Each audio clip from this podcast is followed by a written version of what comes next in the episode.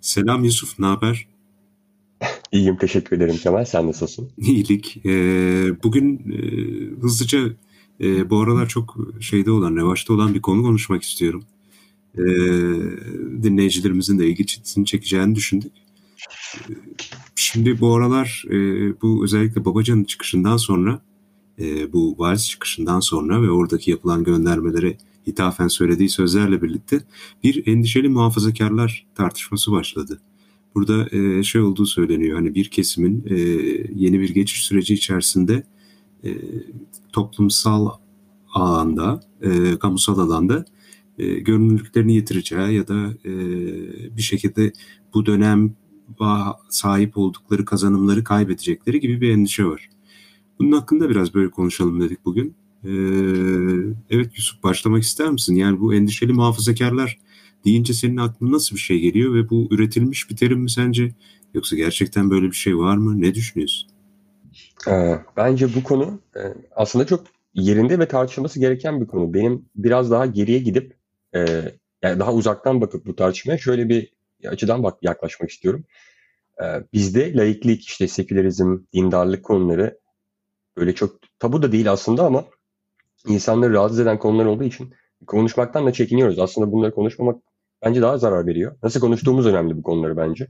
Yani laiklik meselesi için de böyle, muhafazakarlık için de böyle, ateizm için de böyle.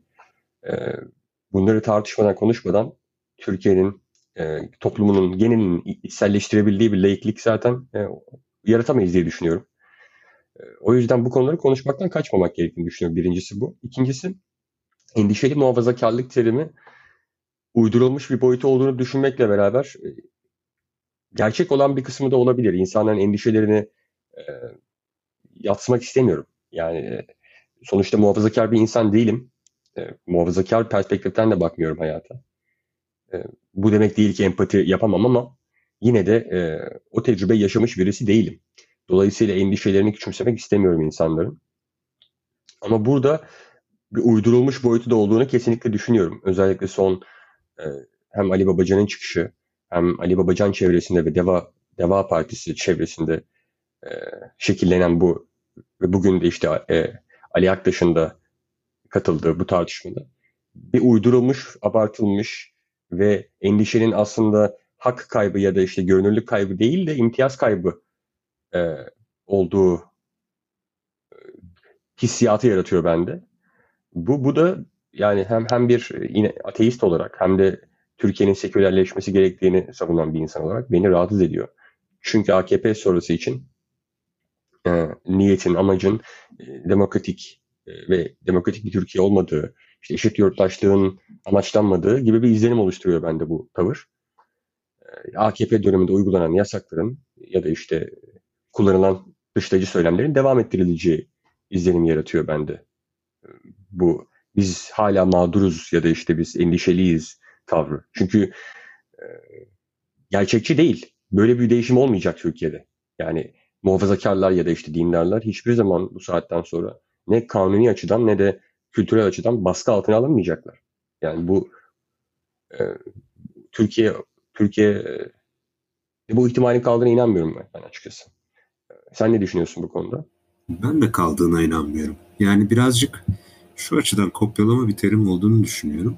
Yani bu aslında endişeli muhafazakarlar terimi şeyden türetilme bir terim. Endişeli modernler teriminden türetilme bir terim. Ee, bu endişeli modernler lafı da hani AKP iktidara gelirken ve iktidardayken ilk yıllarında özellikle hani Türkiye'nin muhafazakarlaştığını, muhafazakarlaştırıldığını ya da böyle bir baskı altına sokulduğundan endişeli olan insanları tanımlamak için kullanılmıştı. Çünkü yani AKP çok güçlü bir konumdaydı ve hala da tek başına yani tek başına değil artık ama hala da iktidarda yani bir şekilde bunları tanımlıyordu. Yani şimdi de hani böyle ibre biraz tersine dönüyor da e, şey olacakmış gibi bir hava var. E, bir sonraki gelen iktidarla iklim bu sefer tersine dönecek. Bu sefer endişelenenler muhafazakarlar. Evet, ya endişelenebilir ama burada şöyle bir sorun var. Bunu bu kavramdan üretirsen ve böyle bir eşdeğerlik çizersen şu sıkıntıyı göz ardı etmiş oluyoruz. Ee, endişeli modernler dediğimiz kesim AKP iktidara geldikten sonra AKP'nin bir baskı ve tahakküm iklimi yaratacağından korkuyordu. Ee, nitekim günün sonunda da otoriterleşme adımlarıyla ve yarattığı baskı iklimiyle bunun hani gerçekçi bir tarafı da olduğunu gördük. Ama burada şöyle bir fark var. Yani bugün artık e, aynı şekilde e, muhafazakar kesimin bir kısmının e, düşünmesine rağmen öyle düşünebilir ama e, bir sonraki gelecek iktidarın da AKP gibi davranacağının ihtimalini ben çok zayıf buluyorum. Çünkü 20 yıl boyunca zaten böyle zor bir deneyimden geçtik. Gittikçe demokrasinin yıprandığı, demokratik değerlerin yıprandığı yani bunun da yaşattığı bir travma var. Buna geri dönüp bunu bir daha yaşayacak bir süreç ortaya çıkarmak ben kitlelerin istediğini düşünmüyorum. Zaten AKP'nin karşısında duran kitlelerin 20 yıldır muha, e, muhalefette olan kitlelerin bu demokrasinin zedelenmesinden oluşan travmadan dolayı aynı şeyi yapma ihtimalini çok kolay bulmuyorum. Burada bir deneyim şeyi var. Ee, geçmişten gelen bir deneyim olacak. 20 yıllık bir örnekler silsilesi olacak yanlış yapılan şeyler hakkında. Yani e, tam bunun üstüne tam rejim iktidar değiştikten sonra yeniden aynı sürecin bir daha yaşanacağını düşünmenin çok sağlıklı olacağını düşünmüyorum. AKP iktidara geldiğinde çok kendine has bir süreç yaşandı Türkiye'de. Sivil bir otoriterleşme süreci yaşandı. Bu çok Türkiye'nin görmediği bir şeydi. Demokrat Parti döneminde bir nebze yaşanmıştı ama e, yani onda kısa kesildi ve genellikle otoriterleşme ve otoriter dönemler darbe dönemlerine denk geldi. Ama şimdi Türkiye ilk kez bir sivil otoriterleşme dönemi yaşadı yavaş yavaş regresyon yaşadı ve bunun kazandırdığı dersler de var yani. Aynı şeyin tekrarlayacağını düşünmek bana çok gerçekçi gelmiyor. Yani okey şeyi anlıyorum. Muhalefet içerisinde şey olabilir. Hani bir takım kesim gerçekten böyle hınç besliyor 20 yılın öfkesiyle gibi bir durum olabilir. Ama toplumun çoğunluğunun bunu kapsadığını hiç düşünmüyorum. İnsanlar bunu istemiyorlar artık yani zaten. 20 yıllık bir deneyim var. Kendilerine yaşatılan şeyi bir daha başkasına yaşatmak gibi bir arzunun ben olduğunu düşünmüyorum ki zaten bu şey gibi bir şey. Bir kere böyle bir sivil otoriterleşme ve baskı süreci yaşadıktan sonra bir daha böyle bir şeyin ortaya çıkma ihtimali olduğunda insanlar çok kolay refleks gösterecektir. Aa biz biliyoruz bunun nereye gidebileceğini. Hayır kabul etmiyoruz diyecektir diye düşünüyorum. Katılıyorum. Şey var bir de. Bence e, yani gözden kaçırılan bir nokta var. AKP'nin bu otoriterleşme sürecinde e, tek başına ya özellikle 2015'e kadar ama 2015'ten sonra da böyle güçlü bir siyasi konumdaydı AK Parti. Yani e, bu bahsettiğimiz otoriterleşme hamlelerini zaten tek başına ya da işte MHP'nin desteğiyle yapabilecek konumdaydı. Ona engel olabilecek bir güç de yoktu karşısında. Yani yasama ya da işte, pardon yasa, e, yargı ya da diğer e, kurumlar zaten AKP'nin dilindeydi. Bundan sonra yani diyelim ki iktidar değişikliği oldu 2023'te seçimlerde. Hiçbir siyasi parti AKP kadar güçlü olmayacak. Hiçbir siyasi partinin bu kadar sistematik, kapsamlı ve toplumun her e, her tarafına saldırabilecek ya da dokunabilecek, etkileyebilecek hiçbir gücü olmayacak zaten. CHP'de böyle, İyi Parti'de böyle. Yani hiçbir parti bu kadar güçlü olamayacak zaten. Yani toplum vereceği tepkiden de önce zaten istese bile CHP varsayalım gerçekten kötü niyetle geldi ki öyle olduğunu düşünmüyorum kesinlikle. Bunu baş, başarabilecek gücü yok zaten CHP'nin ya da İyi Parti'nin ya da Millet İttifakı'nın genel olarak yok. İkincisi e, senin bahsettiğin insanlar 20 yıldır zaten otoriter devletten bıkmış durumdalar. Özellikle genç nesillerden bahsediyorum. E, yani hatta esprisi de dönüyor hem sosyal medyada hem ikili sohbetlerde işte 2005'te liberaller, 2000'li liberaller esprileri. Ya bunun aslında şaka olmasının da şakasının şakanın bir de gerçek tarafı var. İnsanlar devletin büyük devlete e, daha e, çekinceli yaklaşıyorlar diye düşünüyorum.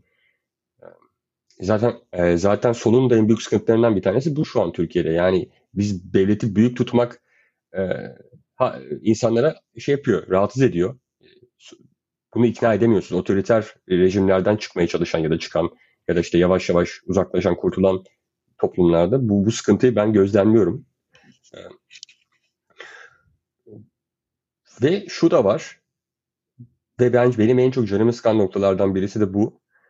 Ee, Türkiye acaba tekrar işte muhafazakar kesime bir baskı uygulama yoluna gider mi ya da işte Türkiye'de siyaset. Mesela bu hep muğlak şekilde e, ifade ediliyor. Yani hiçbir zaman elle tutulur, gerçek örneklerle karşımıza çıkılmıyor. Yani şundan bahsediyorum gerçek örnekten kasıt. İşte kamuda türbanlı kadın çalışabilecek mi tartışması mesela. Ben bu tartışmanın aşırı gereksiz olduğunu düşünüyorum. Bu tartışma bittiğini yani şundan bahsetmiyorum. Yüzde yüzü kabul edemiyorum zaten toplumun Ama Türkiye toplumu artık bu tip tartışmalara girmek istemiyor. Ya bununla uğraşmak istemiyor. Türkiye toplumu bunu açtığını düşünüyorum ben şahsen.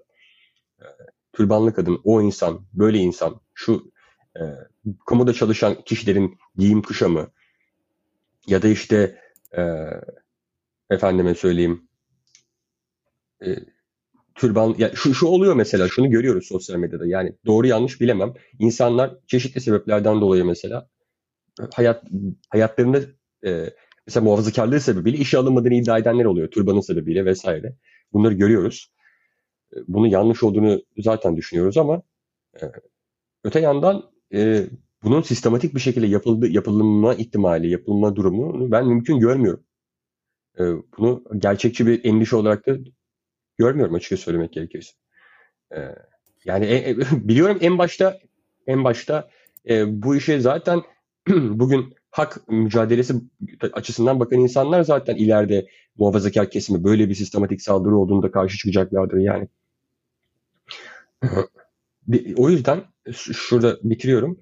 Bu e, işte muhafazakarlara tek, tekrar baskı olacak iddiasının e, şey yapılması yani hakikaten örnek elle tutulu örneklerle sunulması gerekiyor bize ki o şekilde tartışalım. Mu muğlak muğlak sadece ortamı germeye yarıyor bu tar e, tartışma. Ben de katılıyorum. Yani en son Metropol'ün anketi vardı yani birkaç ay önce yapılan.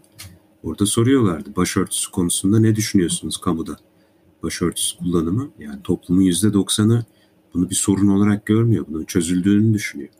Yani şimdi eğer hani yüzde yüzünü falan referans almak gerekiyor gibi bir algıya takılıp kalırsak bu şey gerçeğini yok saymak olur. Yani her toplumda e, belli kesimlerde uç fikirler ayakta kalır. Yani şimdi Almanya'da neonaziler de var yani şimdi buna bakarsak. Eğer tabii yani bu çok abartılı bir örnek olarak söylüyorum ama ya şimdi Almanya'da neonaziler var diye, Almanya'nın geçmişinde de Nazi geçmişi var diye bugün Almanya'nın işte aşırı sağ bir devlet olduğunu ya da aşırı sağ devlet olmaktan kurtulamadığını söylemek komik olur. Yani demokratik bir devlet sonuçta. Demokratik de bir toplum. Her toplumun içinde böyle üç, uç kesimler olur yani. Onları kendimize referans ve görece olarak e, alıp hareket etmemek gerekiyor diye düşünüyorum. Yoksa zaten sürekli en uç örnekleri kendimize referans alırsak hiçbir zaman bitmez tartışmalar. Hiçbir zaman bitmez. Yani bu her devlet, her toplum için böyle. Her toplumda en özgürlükçü, en ileri toplumda bile e, bir grup insanı gösterip çok manyak bir fikrin toplumda var olduğunu söyleyebilirsin. Bu çok zor bir şey değil yani. En ileri yerli, yani herkesin farklıdır ileri görüşü. Onun için örnek vermeden konuşuyorum ama Söyle, söyle. Şurada garip değil mi zaten? Şurada garip değil mi? Twitter hani şu argüman sürekli duyuyorum. Her her cenahtan duyuyorum. Twitter gerçek Türkiye değildir. Sokakla alakası yoktur.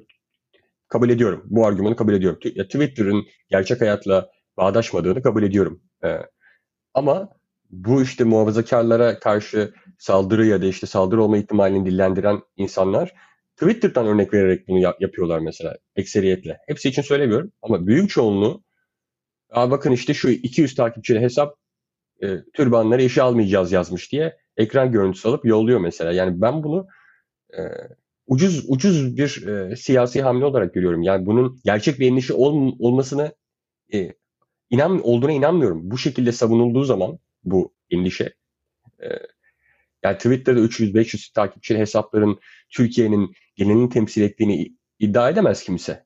E, dolayısıyla e, yani e, e, ve hani şunu da, şunu da söyleyeyim mesela hani işin şakası bir yana ama mesela seküler öfke hani ben mesela eğer tanımlayacaksam kendimi bu şekilde tanımlamaktan çok rahatsız olmam. Ama hiçbir zaman beni muhafazakar bir insanın benle aynı haklara sahip olması, aynı fırsatlara sahip olması hiçbir hiçbir zaman rahatsız etmez. Etmemeli de zaten. Ben benim gibi e, birçok birçok insanın da seküler öfke diyebileceğimiz birçok insanın da böyle olduğunu düşünüyorum zaten. Olaya hak bağlamında, hak açısından bakıyoruz. Hak ve özgürlükler açısından bakıyoruz. Anayasal haklar açısından bakıyoruz. Ve böyle bakmaya devam etmemiz gerekiyor. E, eşit yurttaşlığı da başka bir şekilde e, e, yaratabileceğimize inanmıyorum yani.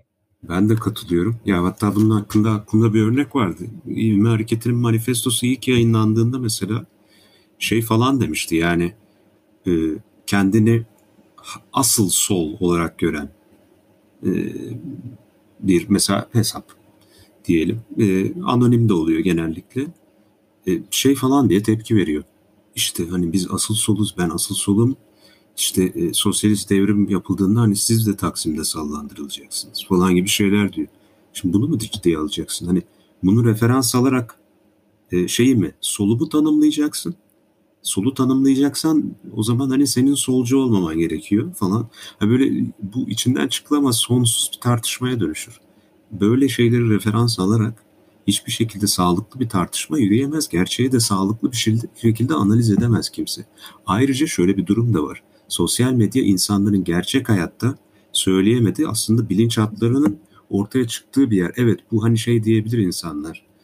E, aslında bilinçaltının ortaya çıkması asıl gerçeği söylemesi demektir falan filan diyebilir ama bu meselenin bu kadar basit olduğunu düşünmüyorum. Çünkü kamusal bir alanda başkalarıyla yüz yüze geldiğinde gerçekten rasyonel biçimde fikrini tartışmaya geldiğinde öyle sosyal medyada salladığın kadar kolay olmadığını ve senin e, iddia ettiğin fikirlerin o kadar da temelli olmadığı ortaya çıkabiliyor çok rahat bir şekilde. Ondan dolayı buranın bir referans olabileceğini düşünmüyorum. Ve buranın sürekli olarak referans alınması da başka bir şey düşündürtüyor bana. Tabii ki de genelleme yapmıyorum. Ama bazı insanlar sürekli burayı referans alarak bir şekilde hala bir tehdit altında olduklarını, bir mağduriyet yaşadıklarını işaret etmekten, e, bunu söylemekten e, vazgeçmiyorlar. Burada da bir noktadan sonra yani bir art niyet var mı yok mu diye sezmeye başlıyorum. Yani sanki bu endişe ve bu çatışma bitmesin gibi bir durum. Bunu da çözmekte çok zorlanıyorum. Yani ortada bir şey yokken ya da olmaması gerekirken e, birden fol yok, yumurta yok. Bu tartışma yeniden alevleniyor. Kimsenin böyle bir talebi yokken, böyle bir arzusu yokken. Yani ben şunu anlayabiliyorum. Geçmişte yaşanmış acılar ve travmalar insanları e, algısını şekillendirir. Geleceğe ve bugüne bakışını da şekillendirir. Ama bu e, bu travmaların ve acıların fazla gölgesinde kalırsa insanlar e, hayaletlerle boğuşmaya ve bugünü ve yarını doğru görememeye başlayabilirler. Bu sadece spesifik bir kesim için söylediğim bir şey için değil. Senin, benim, bütün insanların için geçerli bir şey. Ve sadece toplumsal meselelerde de değil, kişisel meseleler için de geçerli olan bir şey. Benim tek dediğim e, geçmişin acılarından dolayı bugünü doğru analiz etme kabiliyetimizi yitirmememiz gerektiği ve bugünün gerçeğinin e, o lensten ve o paradigmadan bakıldığında sağlıklı anlaşılamayacağı e, yani 1990'larda yaşamıyoruz biz artık. Üstünden 30 yıl geçti bazı şeyler. 20-25 yıl geçti. Bu e, sadece geçmişteki acıların ya da travmaların e, yarattığı o gölgenin şey gölgede yaşamaya devam etmek olur. Bu da sağlıklı değil ki hepimizin artık geçmişin acılarını bizi tanımlamasından birazcık kurtulup ileriye doğru bir adım atmasını gerektiren bir durumla karşı karşıyayız. Ve bence adım atmaya da çok fazla kişi hazır yani. Bunu sadece anketler üzerinden söylemiyorum. Anketler sadece veriyor ama yani bakınca da gözüküyor. Siyasal partilerin tonunda da dilinde de gözüküyor. Onun için bir noktadan sonra insanlar ciddi bir kısmı buna hazırken ve burada bir tartışma yokken bunu alevlendirme isteği de başka ne, sebebi nedir diye düşünüyorum. Yani bilmiyorum sen ne düşünüyorsun bu konuda? Niye bitmiyor? Niye bitirmek istemiyorlar? Ee, şöyle bence şimdi işin garip yanı şu. Bu sosyal medyaya sıkışması özellikle bu e, işte laiklik tartışmasının ya da siyasi genel olarak siyasi tartışmaların sosyal medya Twitter'a özellikle sıkışmış olmasının birinci e, sebebi AKP'nin e, medyaya ya da işte kamusal alana uyguladığı sansürcü, baskıcı politikalar. Yani şu anda Twitter dışında kamusal alan kalmadı Türkiye'de tartışılı. Herhangi bir konunun tartışılabildiği. Yani sağlıklı şekilde tartışılabiliyor demiyorum bu arada. Tartışılmaktan bahsediyorum. Çeşitli çeşitli aktörlerin içinde bulunduğu bir şekilde. Yani televizyon var mesela. Görüyoruz yani televizyonda mavi tik alamayan insanların ağladığı bir platforma dönüşmüş durumda televizyon. Ee, yani absürt senin de sürekli kullandığın hani aşırı absürt bir durum yaşanıyor şu an Türkiye'de. Yani bu sağ, e, ve bu, bu şey değil, sürdürülebilir de değil ve kalıcı bir şey de değil. Ee, şuraya bağlayacağım bunu da. Ee, özellikle şu anda bu hani işte bu endişe yaşayan insanlar bence şunu göremiyorlar ya da biz de göremiyoruz belki de. AKP'den sonra Türkiye'de bir rahatlama olacağını düşünüyorum ben. İnsanlar bir oh çekecek. Yani hem e, bireysel hayatlarında bir oh çekecekler ama bir de e, kamusal alan diye bir şey olduğunu hatırlayacak insanlar bence. Yani televizyon da böyle. Belki ertesi gün değil ama bir, bir süre içerisinde e, tabii ki bu sivil toplum siyasetin de etkisiyle bir rahatlama yaşanacağını eski tırnak içinde e, e, ne bileyim hani Levent Kırca'nın tipi insanların da işte ya da Mehmet Ali Birant gibi insanların aynı kişiler demiyorum ama bu kafada insanların tekrar televizyonlara dönebileceği e, bir ya da işte medya ya da kamusal alan dönebileceği bir Türkiye tahayyül ediyorum ben şahsen. Ee, ama bu böyle bir ortam hele hele sosyal medya ile beraber, sosyal medya ile beraber e, buluştuğunda e, Türkiye'deki sekülerleşmeyle yani gençlerdeki sekülerleşmeyi en azından da göz önünde bulundurduğumuzda Türkiye'de bu tartışmayı devam ettirmenin sebebinin bence yegane sebebi e, özellikle işte İslamcı kesimin kaybedilmiş bir savaşı verdiklerinin farkında oluşu. Yani çünkü AKP gittikten sonra ve e,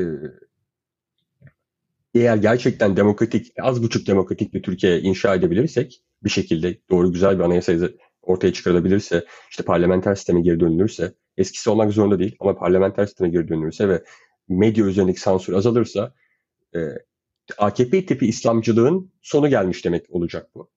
E, ve gelecek de e, hatta.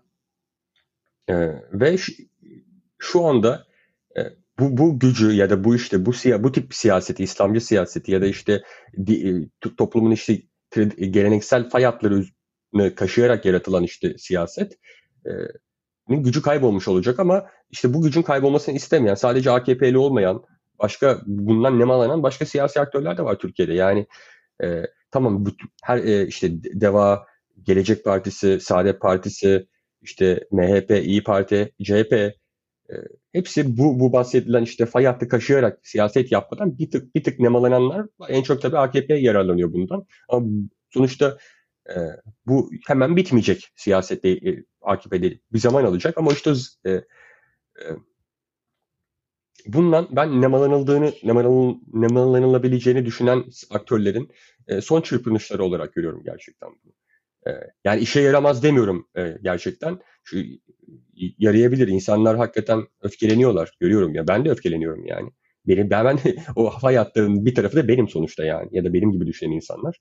Ama ben bunun son çırpınışları olduğunu düşünüyorum bu işin. Yani AKP gerçekten gittikten sonra ve Türkiye özgürleştikten sonra zaten hali hazırda yavaşlayan e, küresel sekülerleşme tekrar hızlanmaya başlayacak Türkiye'de. Bu bu tip e, fay hatlarının gücünün azalacağını düşünüyorum ben. E, bu bunun çırpınışları, buna duyulan öfke olduğunu düşünüyorum bunun da İslamcılar tarafından. Kaybedilen gücün e, kontrolsüz bir şekilde ne yapacağını bilemiyorlar. Ne yapacaklarını bilemiyorlar gerçekten. O, o, o yani hani bu e, çünkü Abdul, e, Abdullah Gül diyorum. Ali Babacan'ın çıkışından rahatsız olanlar sadece sekülerler de değil. E, yani hem işte daha muhafazakar çevre içinde de az ya da çok rahatsız olanlar var. Ya da işte merkez sağ e, içinde ya da işte İyi Parti'ye yakın olanlar da rahatsız olanlar var. Bu tip çıkışlardan artık. Yani sadece sola özel değil ya da sekülerlere özel de değil bu, bu durumdan rahatsız olma. E, o yüzden ben bunun geleceği olduğunu düşünmüyorum. E, son pişmanlığın da çok fayda edeceğine inanmıyorum. Ee, öyle yani bu, bu iş. Ya ben söylediğine katılıyorum. Birazcık da şey var yani bence iktidar artık gittikçe zayıfladığını görüyor dediğin gibi. Ve artık hani son hamlelerini yapıyor gibi. Bunlardan bir tanesi de çok en son dayanacağı şeylerden biri artık. Kendi kesimine şunu demek. en azından kendisine daha yakın olabilecek kesimi, muhafazakar kesimleri. Bak ben bir sürü kazanım sağladım sana. Ben gidersem bunları senin elinden alacaklar korkusunu pompalamak. Ve bunun üzerinden gözdağı vermek aslında kitlelere. Yani ben açıkçası şunu da anlamıyorum ondan dolayı. E, muhalefetin içerisinde benzer şekilde bu endişeli muhafazakarlar meselesini iyice köpürtmek ya da köpürtenler aslında AKP'ye fayda sağladığını da bence görememeleri beni şaşırtıyor. Çünkü tam da AKP'nin isteyeceği bir şey şey olması. Ee, insanları hani kazanımlarını kaybettireceğin hissedilmesi, e, gözdağı veriliyormuş gibi olması. Evet burada e, muhalefetteki diğer kesimlerin de bir sorumluluğu var göz korkutmamak açısından. Korkutmamak gerekiyor. Ama sorumluluğun bir diğer tarafı da aynı anda da kaşımamak e, muhafazakar kesimleri. Okey, muhafazakar kesimleri belki onlar geleneksel olarak oyunu toplamamış olan partiler korkutmayacak ama aynı anda da muhalefette olan ve daha muhafazakar kesimleri temsil edebilecek olan partiler, siyasi elitler, görüşlerini belirten insanlar da yani kaşımayacak bu korkuyu. Çünkü orada gereksiz bir kaşıma da olduğunu düşünüyorum ben. Ve bu da zaten AKP'nin yapmaya çalıştığı şey. Bu yapılacaksa zaten bunu AKP yapar. Kendi çıkarı için yapar. Buradan da kazanacağı şey şu olur. O gözdağını verdikten sonra eyvah biz haklarımızı mı yitiriyoruz? Eyvah biz bilmem ne mi oluyoruz? Gibi bir psikolojiye sokmak insanları. Ben böyle bir şey de olduğunu düşünmüyorum. Meselenin sadece şu olduğunu düşünüyorum. E, yitirilecek bir şey var ama bu muhafazakar kesimin yitireceği bir şey değil. E, yitirilecek şey iktidarın imtiyazlarını yitirmesi. Şu anki Türkiye'yi yöneten grubun imtiyazlarını yitirmesi. Şu an çünkü öyle bir e, muhafazakar kesimin en azından iktidardakilerin temsil ettiği ideolojik e, zihniyetin. Çünkü tüm, her muhafazakarı da temsil etmiyor. E, ideolojik zihniyetin yani total bir tahakküm Türkiye'de yarattığı bir durum söz konusu. Bütün kurumlar zaten ele geçirilmiş. Her yere sirayet etmiş kılcal damarlarına kadar aynı ideolojiyi pompalıyor ve Türkiye'yi tekil bir kimlik içerisinde sıkıştırmak istiyor. Ve bunu da Türkiye'nin gerçek kimliğiymiş gibi dayatıyor. Sürekli olarak da bunu pompalıyor. Ve muhafazakarlara da şey demeye çalışıyor. Bakın Türkiye'nin gerçek dokusu bu. Biz gidersek bunu bozacaklar. E, Türkiye yeniden geri alacaklar. Size hak, ellerinizden haklarınızı geri alacaklar. Sizin kamusal görünümlülüğünüzü engelleyecekler gibi gibi gibi. Ama buradaki en büyük yanılgının şu olduğunu düşünüyorum. Sürekli de söylüyorum. Şu anki Türkiye gözüken haliyle bize Türkiye'nin gerçek hali değil zaten. Türkiye'nin gerçek hali baskılanmış. Bu iktidar hegemonyasının ve tahakkümünün altında ezilip kalmış halde. Sen dedin ya iktidar değişince bir rahatlama olacak diye.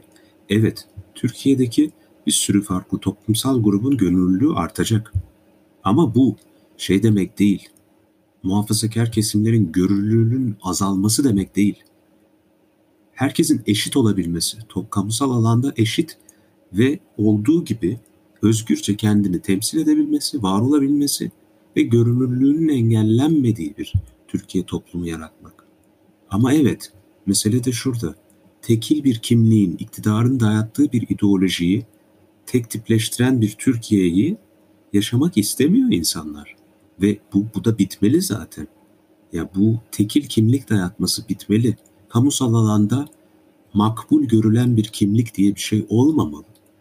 Kamusal alanda e, bazı kimlikler tamamen baskılanıp belli makbul kimliklerin görünürlüğü sadece izin verilmemeli. Ya bu Tabii ki de bu değişecek. Ama Türkiye'nin yeşermesi demek yani metaforik şeyleri çok aşırı severim ama çok güzel bir metafor olmasa da kullanacağım. Yani bir sürü toplumsal grup var diyelim, bir sürü farklı çiçek var diyelim burada. Yani farklı çiçeklerin çıkması demek bir tane orada duran çiçeğin çürümesi demek olmaz. Sadece yan yana bir sürü çiçek olur. Yanlarda bahçede bir sürü çiçek vardır çıkmak isteyen. Çıkamıyordur tek olacak şey onların yanına başka çiçeklerin de eklenmesi. E, bu da bir tehdit olarak görülüyorsa yani ki öyle olmadığını umuyorum. O zaman en azından bunu bir tehdit olarak görmek demek bir noktadan sonra benim kendi kişisel siyasi ideolojim ve kendi makbul gördüğüm kimlik ya kabul edilecek e, ya da ben bu sisteme gelmem. Benim istediğim şekilde kamusal alan dizayn edilecek'e gelir. Bu da bu da doğru değil, demokratik değil, eşitlikçi değil. Bu zaten 2002'de iktidara gelmeden önce AKP'deki en azından AKP'yi temsil ettiği kesimlerin söylediği şeydi. Kamusal alandan eşit, hakkaniyetsiz bir şekilde dışlanıyoruzdu. Bu, bu değil, bu, bu olmamalı yani. Ondan dolayı mesele burada. Mesele bir şeyin kaybedilmesi değil. Mesele herkesin eşit ve özgürce kamusal alanda bulunabilmesi diye düşünüyorum. Ee, senin söyleyecek son bir şeyin var mı? Bu konu ee, son cümlelerimi ekleyeyim. Ben e, bu tartışmanın e, ya Ali Babacan'ın çıkışıyla başlayan bu tartışmanın e, tartışma bu tartışma özelinde söylüyorum yanlış olduğunu düşünüyorum. Ve e, yanlış zamanda yapıldığını düşünüyorum. Ama yapılma şeklini yanlış buluyorum. İçeriğini değil. Yani bizim laikliği Türkiye'de konuşmak zorunda olduğumuzu düşünüyorum. Ee, demokrasiyi eğer oturtacaksak Türkiye'de diyanetinden tutalım. Ee, işte camilerin nasıl finanse edildiğini, işte imam hatipler, eğitim, yurtlar, e, içki e, uygulamaları vesaire vesaire. Yani laikliği tekrar tekrar tartışmamız gerekiyor Türkiye'de. E, ama bunu böyle işte siz vals yaptınız, siz intikam almaya çalışıyorsunuz, rövanşistsiniz diyerek yapamayız. Bu da sağlıklı bir tartışma olmaz. Ve ne kadar e, beğenmesem de ve ideolojik olarak yakın bulmasam da Ali Babacan ve işte Deva Partisi'nin daha makul e, olabileceğine inanmıştım ben. Gerçekten inanmıştım. Yani e, söylem en azından bazında, söylem düzeyinde. Ama hayal kırıklığına uğradığımı söylemek istiyorum açıkçası. E, e umarım e, bu tartışma böyle hakikaten e, yani daha da e, çirkinleşmez diye ümit ediyorum. E, daha fazla da ekleyeceğim bir şey yok. Senin ekleyeceğin bir şey var mı son olarak? Benim de ekleyeceğim bir şey yok. Tek diyeceğim şu. Yani kimsenin imtiyazlı olma gibi bir durumu olmaması lazım. Ya bu demokrasi değil. Bu eşitlik değil. İnsanların istediği de yeni bir kesimin farklı imtiyazlar kazanması değil. Kimsenin imtiyazlı olmaması. Eşit bir şekilde bir arada yaşayabilmemiz. Bu birinin e, haklarının elinden alınması demek değildir. Ama bugünkü yönetici kesmin şımarıkça davranabilme hakkını, hak değil bu, bir imtiyaz, e, güçle, zorla elde ettiği bir imtiyaz. Evet, bunun yok olması demektir diye düşünüyorum. E, çok teşekkür ediyorum dinleyenlere. E, İvme Hareketi'ni Twitter'dan takip edebilirsiniz. İvmehareketi.com'dan sitemize bakabilirsiniz. Bizi YouTube'dan ve Spotify'dan da takip edebilirsiniz. Yorumlarınızı da bekliyoruz bu program için diyorum. Teşekkürler. İyi akşamlar. İyi günler herkese. Dünyanın neresindeyseniz artık. İyi günler, iyi akşamlar.